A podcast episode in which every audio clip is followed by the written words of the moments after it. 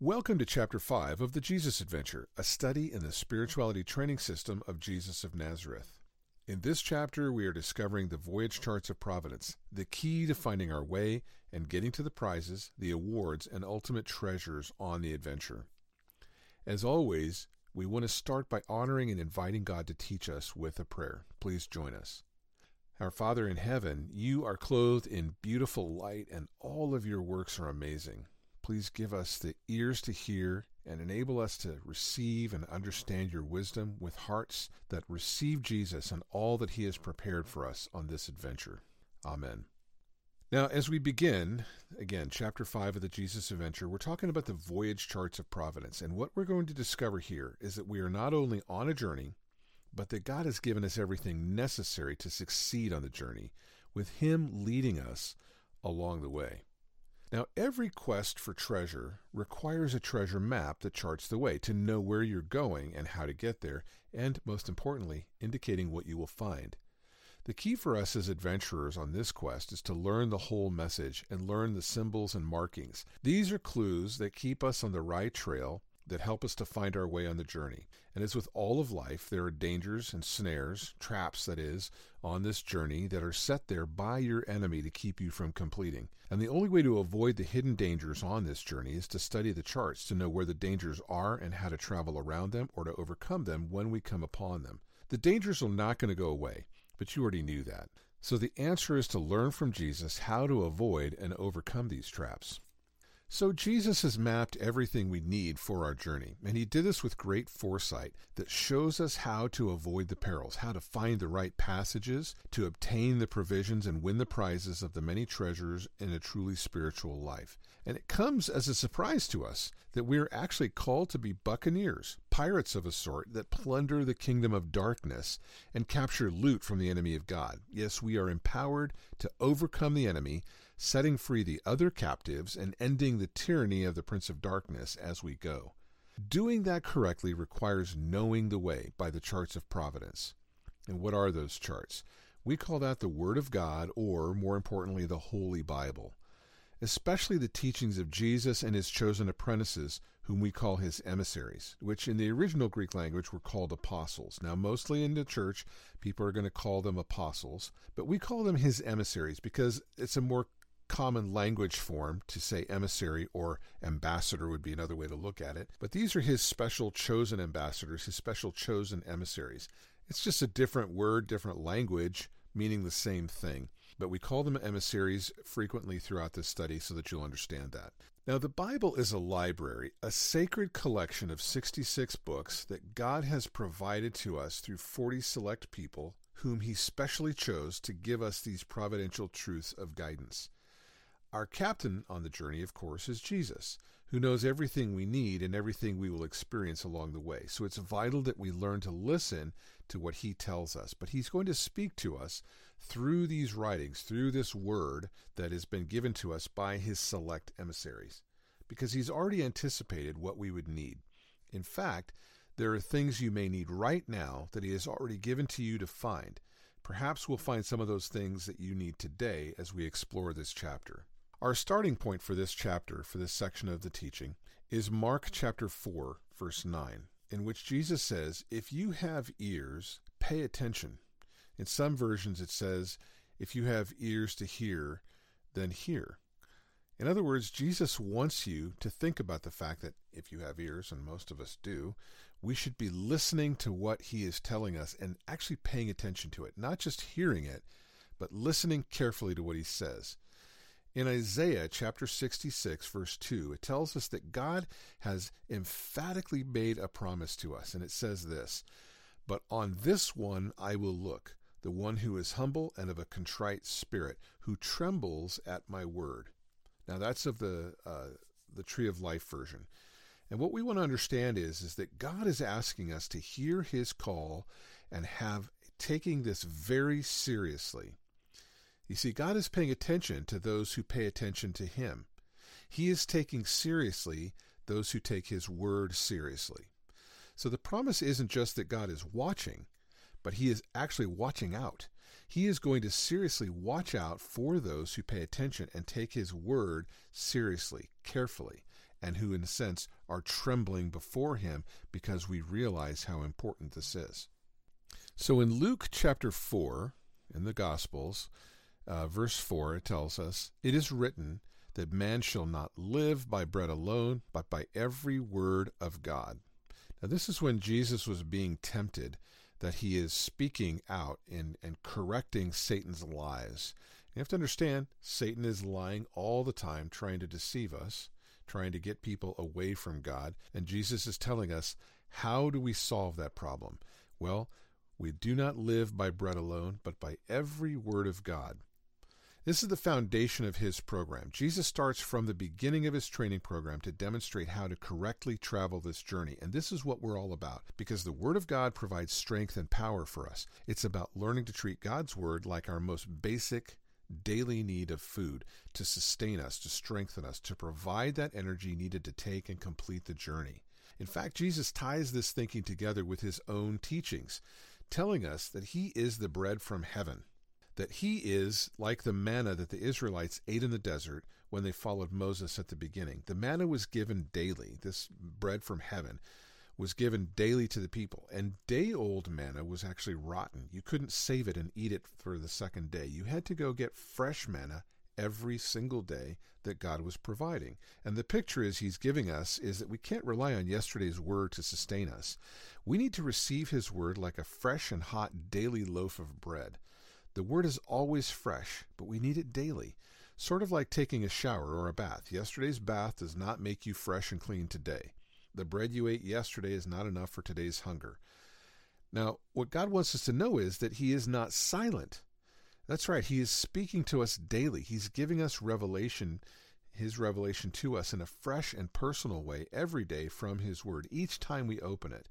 And if we're willing to receive it, we become spiritually nourished, fed in the inner man, and built up and energized for the challenges of life by God's Spirit. It also directs us in the right paths. If we fail to heed his teaching, we can easily become misled, easily tempted, and easily wrecked. So the psalm says that his word is a lamp to our feet and a light to our path. And this reminds me of a personal experience I had when I was a young man. Um, I was out with some friends. We uh, went on a long journey into some wilderness mountains far from our home. We drove for many hours and we parked up on this high, you know, distant mountain road. We got ready for our hike. We had all of our gear, heavy backpacks and everything, and we were ready to go. We had maps, we had compasses, we had everything we needed to get to where we were headed. But we were new at navigating. So, just to be sure, with our, our map and compass, we compared our journey, we compared the plan very carefully. We planned this long hike that was going up to a very high alpine lake at the base of a glacial mountain peak. And it's deep in this wilderness area. The destination is known to have pristinely beautiful views far from civilization, and we were really excited to take this hike to this high and desolate and beautiful place. It was intended to be an entire week long journey up into this very, very remote area. And we planned everything very carefully. But we made one crucial mistake. We were not paying attention and missed the plain markers at the t- trailhead at the beginning. So we didn't actually start on the correct trail. So we'd made all these preparations and we traveled this long way, but we failed at the crucial point to begin the hike from the right trail. It was a simple mistake, but it cost us a lot. We wasted hours in exhausting heat at high altitude, wandering on this deer trail through obstacles taking us in the wrong direction. We had to stop and reconsider what we had done wrong. Only once we realized and admitted that we had made a mistake could we solve the problem. And this is a very important message. You have to be able and willing to recognize when you make a mistake and navigate to solve the problem. Only then could we actually navigate correctly across from that desolate place to find the correct trail. And by the time we did find the correct trail, we had already exhausted ourselves and ruined some of our provisions. So we lost a lot of the energy needed to complete the correct journey. We did get on the journey finally. We did correctly get to the, the path to go where we wanted to. But unfortunately, because we wasted so much energy, we never saw that beautiful glacial lake. And instead, we spent the entire trip in lower places far from our goal. See, we miss the beauty of the destination due to a foolish mistake at the beginning. Now, it was still a great trip, but we lost out on everything that we'd intended to see by missing the clear markers on the beginning of the trail. Now, likewise, on the Jesus Adventure, we have these adventure charts. Again, it's called the New Testament and it's called the Bible. And we have these tools to show us on the journey planned. It's a map with clear and plain markings, which we need to use from the beginning, and these tools are found again in both the Old and the New Testament of the Bible. And these together are a single resource that we call the, the Word of God, the Holy Bible.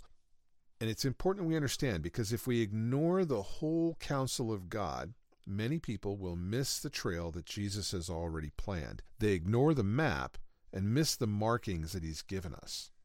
We don't want to do that. We want to be careful at the beginning of this journey to start right.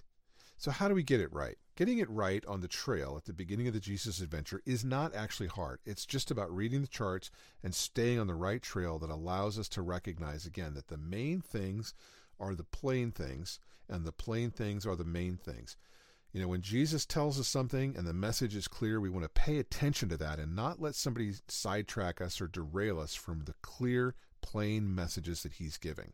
We don't seek obscure messages and we don't seek to dig into esoteric ideas. We want to look at the clear and plain focus and learn to do what he said. Now, we do dig deeper and we learn how to learn guiding principles and find things that help us to understand the, the books more clearly.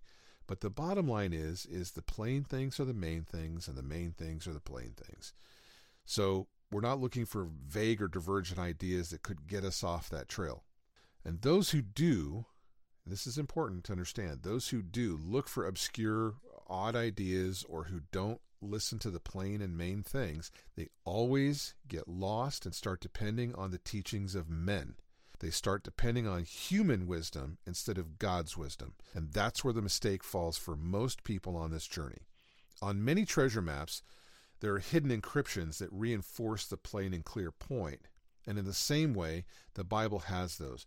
So when we dig deeper, we're always going to find things that clarify the guiding principles to make the essential things more clear for us. But if we start relying on men, we know we're on the wrong track. We rely on the Word of God, not the wisdom of humans. Okay? So Jesus made this easy for a traveler with a humble heart to find the truth because he made things very clear and very plain. The prideful heart will always start imposing their ideas and trying to twist or turn what they think the Bible should say as opposed to what it clearly does say. They try to impose the teachings of men and human wisdom into the discussion, and that always leads people off the trail into dangerous places. Now, if we think of it like a ship navigating along rocky coasts and hidden reefs, we want to follow the path that Jesus gives. These are the, the markings and the maps, and the teachings of Jesus and his apprentices will keep you from crashing on the rocks. If you pay attention to them and trusting again in the Bible, the Word of God, it will keep you from becoming shipwrecked. And I, I can't tell you, I've seen so many people along the way become shipwrecked in their faith because they got focused on human wisdom as opposed to God's wisdom. Now, we want to look at some more quotes that Jesus gives here about the bread of life. It says in John chapter 6, verse 33, the bread that God gives is the one who came down from heaven to give life to the world. Let's listen to that again. The bread that God gives is the one, in other words, a person who came down from heaven to give life to the world. That's John 6:33 we want to understand that he is being very clear to us here that he's talking about a bread that is something different than than actual ordinary literal bread. He's being figurative here, and that's important to understand that the figurative part is illustrating the true and and literal part, okay? So Jesus goes on in verse 35 of chapter 6 in in the Gospel of John to make this more clear. He says, "I am the bread that gives life." No one who comes to me will ever be hungry. No one who has faith in me will ever be thirsty. So when we see things that are causing people to become thirsty in the religious world, we know they've gotten off track. They're not trusting Jesus. They're not listening to his word anymore. They've they've let other things creep in and we want to be wary of that. So it's about using these clear markings to be successful spiritual listeners. In order to do that, we have to understand the messages that were given to the people of God from the beginning. Because Jesus came and taught in a context, in a specific context, to the people that were the people of Israel that God had led through the desert, you know, generations before, uh, following with Moses, giving them bread from heaven, which was called manna. So God wasn't just feeding people in those days to meet their bodily needs in the desert, but He was also providing a model for how He leads us through the challenges of this life. And this is something we want to really recognize is that God does a lot of these modeling and paradigm things for us to understand what His Word means and how we're to apply it. And in this way, Jesus spoke for us to learn and understand how to be led by God by knowing how to be fed by God. Get that? We're being led by God by learning how to be fed by God. Now, in Jesus' times, people were chasing him to find out what he was going to do next because literally following Jesus was this amazing, you know, day after day uh, set of circumstances where there were a variety of different kinds of miracles that were happening and amazing events that were happening around him all the time. And so people begin to follow him just to see what's going to happen because they're pretty excited about it, right? And at one point, an entire army of people, thousands of people, have begun to follow him, and they're long ways from their villages, long ways from town, and it's late in the day, and people are hungry. And so Jesus has seen that the people are hungry and have this need. He feeds thousands of people with bread and fish from a small boy's lunch basket.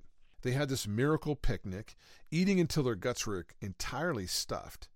And Jesus let them know that what they actually needed was to seek out real food, the real meat and bread.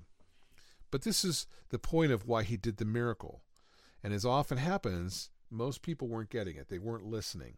And if we can think of daily listening and hearing of God's word, you know, studying Jesus and his emissaries who wrote the New Testament carefully, that we will have that daily warm bread.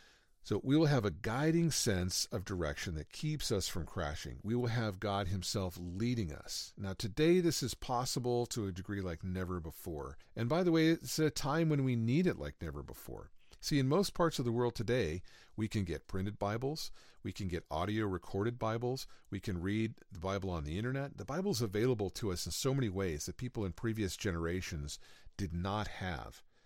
And as a result, we have the ability to be fed by God to a degree that is much greater than people in the past. And I believe that's because God knew that in these times we would be worn out by, you know, the the satanic world uh, you know trying to draw us away from God constantly.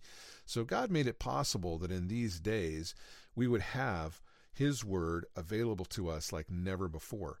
But that means we have to actually seek it out like never before. We have to be more diligent. We have to be more tireless to, you know, continually receive this feeding from God so that we can overcome all of these ungodly messages that the world is throwing at us all the time.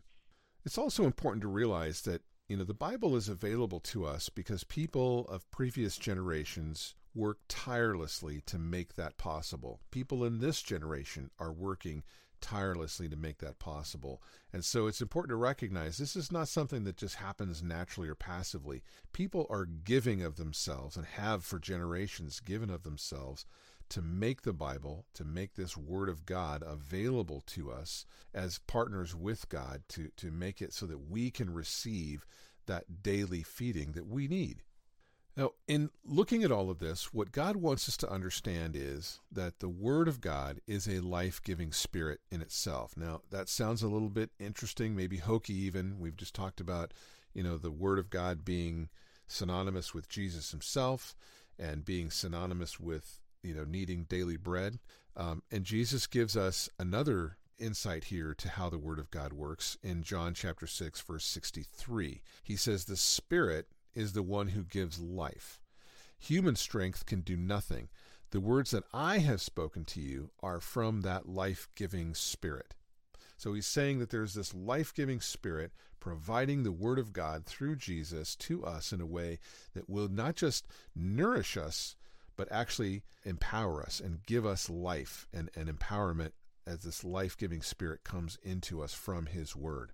And these can seem mysterious thoughts at first, but Practicing the teachings of Jesus gives us a spiritual understanding beyond the limitations of our mortal minds. No one can navigate and stay on this journey without crashing and, in a sense, dying without that daily life giving spirit from the power of God's Word. Now, you may not have the chance to read the Bible every single day, but reminding yourself of the things that you've already heard and letting God speak to you through that word sometimes is the most important thing you can do in that day. You know, there have been cases, instances of people throughout history, uh, such as soldiers or, or airmen who get shot down and they're in prison and, and they know they need to be strengthened by the word of God and they don't have a Bible. And what do they do? They they quote it to themselves. They quote it to one another. They repeat it to to uh, hear that word of God nourishing them as they go. This is another way to do that. Of course, if we have access to the Bible, we want to take hold of it as much as we can. And in that, we learn that it's the Spirit of God the deep soul inspiring teacher whom Jesus sent that gives this unique life breath into our souls that sustains us and grows us and empowers us. Without this life giving spirit, we begin to default to operating from our mortal minds without the wisdom of God. In other words, we begin to default into living in the old ways, the broken old ways that got us into trouble in the first place. Those ways which we have thought and lived before and learned to trust in uh, they take us away from God. They keep us from learning to trust God and follow Jesus. So this can only result in disaster for the apprentice of Jesus. So the great news is that we don't have to make that mistake. We have Him to lead us and guide us by His, by his Word, and that Word is available to people like never before. Whether it's in print, online, audio recordings, as I said, there's there's many ways available. And if you don't have a Bible, um, this ministry will find a way to get you a Bible. Uh, there are there are ways to to get access to these things. If you can listen to it online here, we'll show you where to find uh, access to the to the Bible online on the internet, and you know we can help you find ministry partners that will get you a physical copy of the Word of God if that's possible. So in much of the world, people can easily afford these things, of course. Um, but for those that can't, there are many different ministries, many different organizations that will help you. In fact, most churches will give you a copy of the Bible if you just ask. And at this point, we, we want to begin to learn to discover the power of things old and new. Jesus taught about this, and there's also scriptures from the Old Testament that teach us the same thing. And it begins with uh, Psalm 34. Uh, the English Standard Version says, Oh, taste and see that the Lord is good. Blessed is the man who takes refuge in him. So we realize that hey, the Bible's been talking about this idea of the Word of God and, and the, the power of God being like food. Taste and see that the Lord is good. In Psalm 119, verse 103, it says in the English Standard Version, How sweet are your words to my taste, sweeter than honey to my mouth. Again, we see this imagery being presented to us of being fed and empowered by the Word of God. Let's take a moment and we're going to just back up. You may be struggling to accept this especially if you've come from a very strict religious background where you were taught that you had to earn a place with God. And you may question Does the Old Testament give us a precedent for this concept of Jesus and his teaching being spiritual food? Absolutely. This, this is what it tells us throughout the Word of God, actually, in many different ways. But again, here are these two verses. We've just heard it very clearly and directly. And the Old Testament is really the basis, it's, it's the authorization that Jesus comes in, the context he comes in, to bring us the teachings he brings us. So he's not coming with something entirely new, he's coming with something that has brought newness to the existing word, and he's given us a new covenant that builds upon what's already been given to us. It's different, but it's based upon the context of the Old Testament. And you can see that God is telling us in every way that he can that his word is a spiritual food to nourish the deepest part of our being. So when Jesus tells us that his word is the bread from heaven, he's really just continuing this message. If you see, he's building upon what the old covenant has already given us.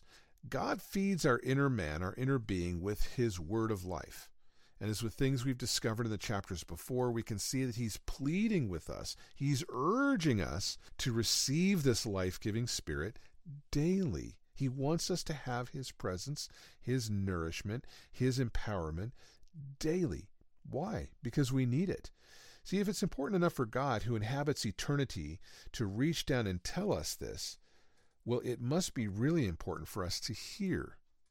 So, why these metaphors? You know, bread, food, maps, honey. Why all this different metaphors? Well, the point is that the life giving spirit of God's Word is so much more profound, so far beyond what our mortal minds can comprehend, that it takes many descriptions and many concepts to get the point across. This life giving spirit of God's Word is also more beautiful than can be seen with our five senses.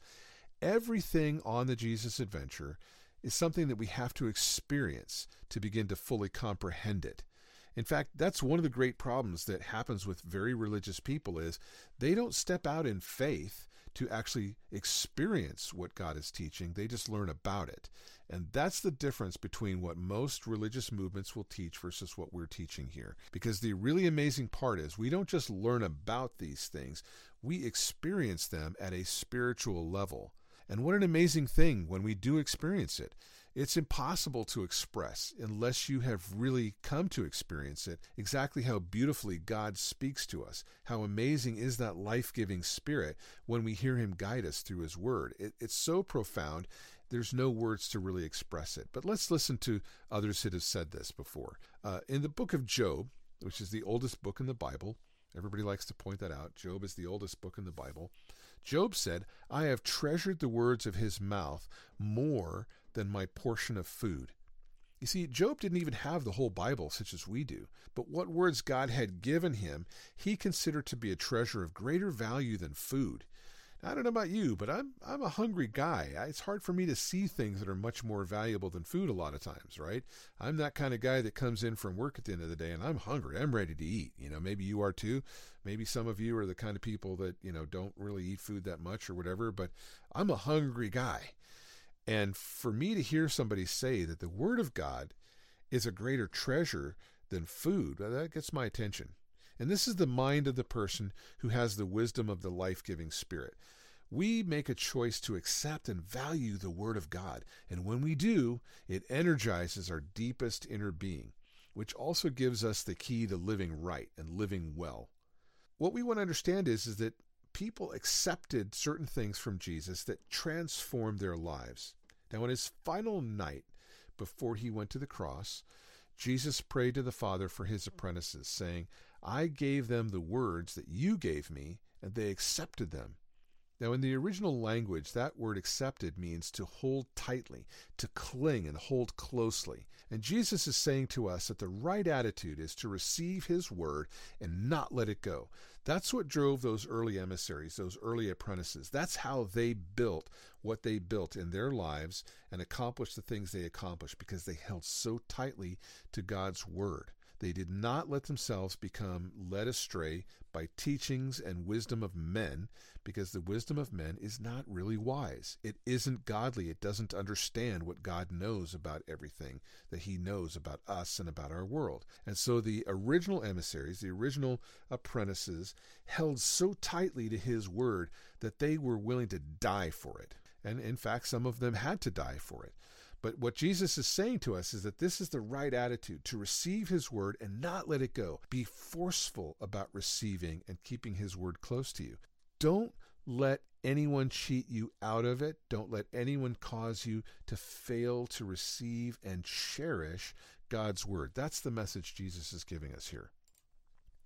Now, at a certain point in Jesus' ministry, he pivoted his teaching method, and it's something that kind of took his uh, apprentices by surprise. You see, he stopped speaking plainly to the public, and from that point forward, he only spoke in parables until the very end. He only uh, gave the insights of the parables to his apprentices because they had already chosen to hold tightly to his teachings. They had already cherished what he said, so he continued to give them the insights that he did not give to those who rejected him or who failed to take hold of his teachings. Here we're learning the skill of spiritual listening. And this is an important point because not everybody gets this. And this is really where beginning to walk the adventure really takes hold is when we we grab a hold of and we don't let go of what Jesus is teaching us. So Jesus gives us some meaningful stories to begin developing these vital listening skills, these vital hearing uh, and and you know holding on to His word skills. Now, this first one is from Matthew chapter 13, and he says this. He says, A farmer went out to scatter seed in a field. While the farmer was scattering the seed, some of it fell upon the road and was eaten by birds. Some of it fell on thin, rocky ground and this quickly uh, started growing up because the soil wasn't very deep. But when the sun came up, the plants were scorched and dried up because they did not have enough roots. Some other seeds fell where thorn bushes grew up and choked the plants. But a few seeds did fall on good ground where the plants produced a hundred or sixty or thirty times as much as was scattered. And then he gives this statement, and this is the key statement here to the whole thing. If you have ears, pay attention. If you can hear what Jesus is saying, listen carefully. That's his whole point to this message. And sometimes people miss that. They get stuck on the field and the metaphor and all this. You know, it's not about the farmer, it's not about the birds, it's about hearing his word and paying attention to it. Now, the disciples came to him and asked, Why do you use nothing but stories when you speak to people? And Jesus answered, and he explained, He said, I have explained the secrets about the kingdom of heaven to you, but not to others. Everyone who has will be given more. People who don't have anything will lose what little they have. I use stories when I speak to them because when they look, they cannot see, and when they listen, they cannot hear or understand. So God's promise came true, just as the prophet Isaiah had said. And he quotes Isaiah. He says, These people will listen and listen, but never understand. They will look and look, but never see. All of them have stubborn minds, ears are stopped up, and their eyes are covered. They cannot see or hear or understand. If they could, they would turn to me, and I would heal them. Get that? If they would turn to me, I would heal them. This is the point Jesus is making here. It's the point that God spoke through Isaiah. And then Jesus reassures the disciples. He says, But God has blessed you because your eyes can see and your ears can hear. And many prophets and good people were eager to see what you now see and to hear what you now hear. But I tell you that they did not see or hear it. Now, did you catch that? Jesus explains the story about the farmer, but what is Jesus really saying here? He is saying that listening, listening is the point of it. He says, Now listen to the meaning of the story of the farmer. The seeds that fell along the road are the people who hear the message about the kingdom but don't understand it, and the evil one comes and snatches the message from their hearts. The seeds that fell on the rocky ground are the people who gladly hear the message and accept it right away, but they don't have deep roots and they don't last very long. And as long as life gets hard or the message gets them in trouble, they give up. Now, the seeds that fell among the thorn bushes are also people who hear the message, but they start worrying about the needs of this life and they are fooled by the desire to get rich. So the message gets choked out and they never produce anything. The seeds that fell on good ground are the people who hear the message and understand the message and then produce as much as a hundred or sixty or thirty times as what was planted. So again, did you catch what he said? The one who listens to God and brings forth the harvest is the one which God seeks. It's the person who has a heart like a field of well prepared soil. The only difference between someone who is fruitful in God's kingdom versus someone who is not is the soil of their heart. It's how they receive that word, it's how they allow the word to, to grow in them. And that soil is the way we hear the word.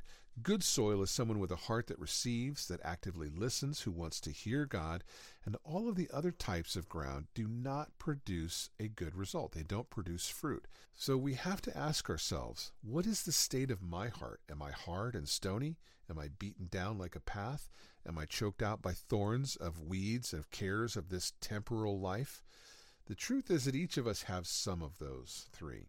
But there is another truth we can change the soil of our hearts by asking God to make us more prepared to receive His Word. If you're struggling to receive the Word of God, ask Him to help you prepare the soil of your heart.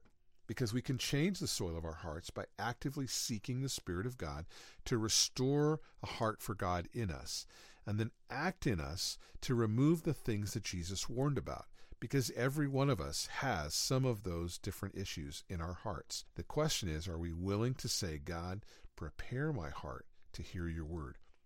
So, how do you know if you have a hardened heart? Are there a lot of worldly cares and ambitions that, like weeds and thorns, are choking you out? How do you prepare the soil of your heart so that you can have a good result and produce fruit? Well, we'll explore that extensively ahead, but let's start by seeing how Jesus' original apprentices did it. Jesus tells us we have to have the ability to humble ourselves. He says you have to become like a little child. Now, that's hard for most of us who have been busy being adults for a long time to say, well, I want to become like a child, right? But can you imagine a little child just a little bit? Becoming like a child means learning to trust. And the great news is that the life giving Spirit of God will help us do just that when we're willing to trust God and follow Jesus. Jesus promised us that a little bit of faith that we act on, that we take action on, is much more important than lots of faith that we never exercise, right? So we start with praying and asking. Jesus said, If you ask, you will receive. He said, God is a good father who will not give you a stone if you're asking for bread. So he's willing to give you that life giving spirit that helps you become like a child in your relationship to him. He will help you remove those stones, plow that hardened ground, and tear out those weeds. He will also help you protect yourself from the demons, there are real demons in the world, who, like crows, will come along and steal the word from your heart. He wants you to be protected from those things, you see. Now, the Bible tells us about the people who follow Jesus. They give us real examples. They were ordinary people just like us. Some of them were very rough characters, people with messy backgrounds. And they also had to learn to hear and do what Jesus was teaching. And we want to be like them and have the willingness to be taught and to trust what Jesus says is not only true, but that it's true for us. So this takes time and prayer. It means hearing it, asking God to help us understand it, and to hold tightly to it, as Jesus said to his apprentices and as they did. So, one of the skills we're going to learn that helps us with this is the skill of stillness, and we call this the stillness that gives life. In Isaiah chapter 30, verse 15, God says to us, In returning and rest shall you be saved, in quietness and in confidence shall be your strength. God is giving a clue to people to understand that we have to learn how to come to Him, how to rest in Him, how to be quiet in Him, and learn to have confidence in Him. And from that, we become strengthened. We are made stronger by His Spirit. Also in the Psalms, in chapter 46, verse 10, he says, Be still and know that I am God. Be still and know that I am God. Not your God, not other people are God, not various different thousands of gods or vain imaginations that people think are God, but the one true God says, Be still and know who I am. I am God. And when we do that, when we make ourselves still and we contemplate the greatness of our God, He strengthens us. We have to be willing to rest and be quiet. And when we do that, our hearts become more eager to listen because the silence is no longer uncomfortable when we learn to listen. And it's then that the life giving Spirit really begins to speak deeply into our souls. Trust me, friends, if you will take time daily, no matter where you're at, no matter what you're doing, to just be quiet and wait for God and listen to Him, He will speak and you will learn to hear Him as you do that. God has a journey planned, and He's taking you and I along with Him. He will accomplish His plans, but you have to be quiet enough to hear them. Your journey and my journey will not be the same, but God will lead us the same way with the same resources to bring us to the same successful completion. And the, there are great strategies that help us to learn to listen. Here are a few that that we have derived from God's Word. Number one, make a habit of reading God's Word daily. We've talked about that a little bit earlier in this session, and we want to keep that in mind that daily practice of reading God's Word. Set a time aside, but also do it as you go. Go through the whole Bible. Don't just read certain passages or certain sections, but learn to master understanding the whole of the 66 books of the Bible. A second skill that really helps you to learn to listen and, and do that quietness and rest is to take notes as you go. When you take notes, it keeps you from being distracted. And you can also write down your questions. And what you begin to find is, as you learn this discipline of listening and being quiet, is the Spirit answers your questions. The third is to make a point to find ways to apply Jesus' teachings that you learn. God will give you opportunities if you pay attention. Now, the fourth thing we learn is to pray about the things he says and ask him to help us do them. When we do that, we find that God becomes very interactive with us in the process. The fifth thing is to seek out wise teachers who are also careful students of the Bible themselves. Find a local fellowship, a church, a, a Bible study group, you know, where you can study the whole Bible thoroughly, chapter by chapter. Not every church does this. In fact, most churches don't, I'm sad to say. But if you go and find a church, a group, uh, you know, a fellowship near you where people take the Bible seriously and ask for guidance, people will help you. True Bible students, true lovers of God's Word are going to help you. But beware of those who only build pretexts by ignoring the whole counsel of God. There are some places, some groups, religious groups that will study the Bible, but they'll ignore the majority of it and they focus on some pet issue that they find that they want to try to build on. If you find that, you want to avoid that. Pay attention to anyone who teaches primarily from other sources and realize that they're not someone to follow. If they're outside of the Bible, if they're only seeking the wisdom of men or counsel of men about the Bible, they probably aren't really believing the Bible. Make sure that you seek Bible teachers who study and live out the teachings of Jesus openly. If they're not open about it, if they're not willing to share their lives, uh, you know, publicly, if they're hidden or trying to be isolated from other people, they probably aren't really living out the teachings of Jesus in their home and their personal life. Number six, we want to always be careful to read the Bible passages that a teacher is reading or presenting, preacher, whatever, and we want to check them out for ourselves. That's the key to Mission 1711 here, folks, is that we believe, as it says in Acts chapter 17, verse 11, that it's more important to go and check these things out and see if they are so. We want you to do that with our teaching.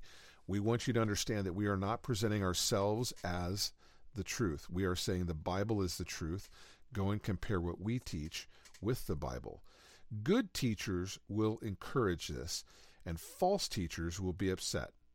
So, a way to understand when you're encountering a false teacher is they will discourage you from comparing what they're teaching with the whole counsel of the Word. Now, next, number seven is to pray at the beginning of any study time and ask Jesus to guide and instruct you. He will if you pray for discernment and understanding, and then always pray afterward and ask Him to transform you by what you've learned. If you do that, He will. He will absolutely do that in your life. Eighth, and final on this list, is we want to commit to do what we're being taught by Jesus. Make it a choice to do the things that we learn from God's Word by God's power. That's the key. We can't do it on our own strength. And if you read things that Jesus has said and it's too hard for you to do, well, of course it's too hard for you to do. You can only do it by the power of God. That's the whole point. He wants you to understand that, that you need the power of God in your life to be able to live the things of God that He is calling for you to do. And we adventurers learn to do that a little better every day. So Jesus said, the people who are really blessed are the ones who hear and obey God's message. That's in Luke chapter 11, verse 28. That quote is from the Contemporary English Version. Now, he also said, You are my friends if you do what I tell you. We want to be the friends of Jesus. He loves us, He's called us to be His apprentices. And so He's telling us that in John chapter 15, verse 14. You are my friends if you do what I tell you. And this is the key because doers are knowers. John chapter 7, verse 16 to 17 Jesus answered and said, My teaching is not my own but his who sent me. If anyone is willing to do his will, he will know about the teaching, whether it is of God or if I'm speaking from myself. In other words, you have to do his word to know his word. It's interactive, it's not theoretical. This is again why we talk about this as being the Jesus adventure. It's a journey, it's an activity, it's a process, it's interactive with him. It's not a theoretical thing people that teach the Bible as a theory are missing out on what the Bible is really all about. This principle is given in several ways in the Bible, and basically what Jesus is saying is that to know this teaching, we have to be willing to do it. We have to take that action. When we do, it becomes clear that Jesus' teachings are from God because you begin to experience the spiritual dimension that can't be measured or accessed by merely hearing about it. It's a dynamic experience, and doing these things demonstrates a spiritual dimension of life that we just can't experience any other way. This is true of the whole Bible, really. We don't learn by theory. We learn and grow and receive that life giving spirit by doing, by acting on what Jesus has said, by applying and holding firmly, like he said about his followers. He's prayed for us to hold firmly to what he has revealed from the prophets. And in Matthew chapter 7 verse 24, Jesus says, "Everyone who hears these words of mine and acts on them will be like a wise man who built his house on the rock." But he also says, Everyone who hears these words of mine and does not act on them will be like a foolish man who built his house on the sand. And the rain fell, and the floods came, and the winds blew and slammed against that house, and it fell, and its collapse was great. In other words, as already heard from Jesus, the one who has and holds to will be given more. The one who does not have and hold to will lose what they think they have. We can't imagine that we're going to live a theoretical Christian life and have the strength of the person who does the Word of God, whose life is built on the rock by doing what Jesus has said. It's all about becoming an active participant with God, listening and doing His Word as Jesus taught it. You see, it's Jesus who's our guide. It's not men, it's not institutions, it's not organizations. It's Jesus. And when you do his teachings, you will know the power of God's life giving spirit actively in your life because of that. You see, Jesus said, If you keep on obeying what I have said, you are truly my disciples, my apprentices. You will know the truth, and the truth will set you free. Now, what happens is people will quote the second half of that verse. They'll say you you'll know the truth and the truth will set you free, but that's not what Jesus said. He said if you keep doing, if you actively participate in doing, obeying what I've said, then you're truly my disciples, my apprentices. Then you will know the truth, and then the truth sets you free. That's in John chapter 8, verse 31 and 32. So, this freedom that he's talking about, this energizing experience, is truly a one to one relationship with that life giving spirit, the spirit of Christ, the spirit of Messiah. Only in having this experience do we begin to experience, discover that real life, that real freedom that God intends for us. Now, we're talking about this journey, this traveling, this seeking, this quest for treasure. And the greatest treasure is what we really want to know. What is the greatest treasure, Jesus said? He said, For my Father's will is that everyone who looks to the Son and believes in him shall have eternal life, and I will raise them up at the last day. That's John chapter 6, verse 40. We're reading that from the New International Version. Again, I'm saying, For my Father's will, get this, the Father's will is that everyone who looks to the Son and believes in him shall have eternal life, and I will raise them up at the last day. Again, we see here that this great passion of Jesus, the mission given him by the Father, is to give this greatest treasure possible to all who will trust in him. So we listen so that we may receive. We determine to follow so that we may inherit that amazing gift of being resurrected to life with Jesus. Our race has committed the greatest offenses against God. Our people, our, you know, whole humanity has rebelled and offended God. Yet he has gone to extreme lengths to redeem us from this. Jesus said his goal is that we will not perish. His goal for us is eternal life, resurrection, and restoration to our e- original purpose, our eternal purpose that God originally created mankind for. And when we take this journey, this Jesus adventure, then we receive that final great treasure by being listeners and doers of his word. And this is the point that Jesus is making. His Father's will is for how many? Everyone who looks to the Son and believes to receive this eternal life. So, my friends, the great thing that we're, we're encouraging you to do is take that step of faith. Don't be a theoretical Christian. Don't be a theoretical believer. Be an active doer of the Word of God that Jesus has given you. As we conclude here today, we want to take a look at our adventure principle, which is this ask yourself, ask God God, what keeps me from listening to you? think that deeply in your heart, pray that to Him deeply in your heart, and then listen to what He says. God, what keeps me from listening to you? When you listen to what He says, what we learn to do is to take action and remove those things that are blocking our ability to hear. When we're struggling to hear God, it's usually because we're doing something that's impairing our ability to hear God. It's because we're failing to act on the things that we already know. Remember what Jesus said? To him who has, more will be given. But to those that have not, what little they have will be taken away. We don't want to be in that category. We want to be the ones that take action on what we're given so we're given more. Which, of course, is our meditation for this final conclusion of this chapter on the walk with Jesus. We want to meditate on this because Jesus said so clearly pay attention to how you listen. Again, everyone who has, more will be given. Everyone who has nothing will lose what little they think they have. This is Luke chapter 8, verse 18. And we want to keep this principle in mind. Taking action means we receive more, more light, more insight, more grace, more of God's wisdom, more understanding, more passion for the things of God when we do what Jesus teaches. This is how the Spirit works. This is Jesus giving us an insight to understanding the working of His Spirit. And when we listen and we hold tightly to what we're given, we're given more. Those who neglect will lose what little they have already. It's a powerful yet sobering truth. God is very generous with those who value His Word. So take care to follow what you've received so that you can have more. Memorize it, meditate on it, make plans to live it out. Produce fruit by being willing to be fruitful.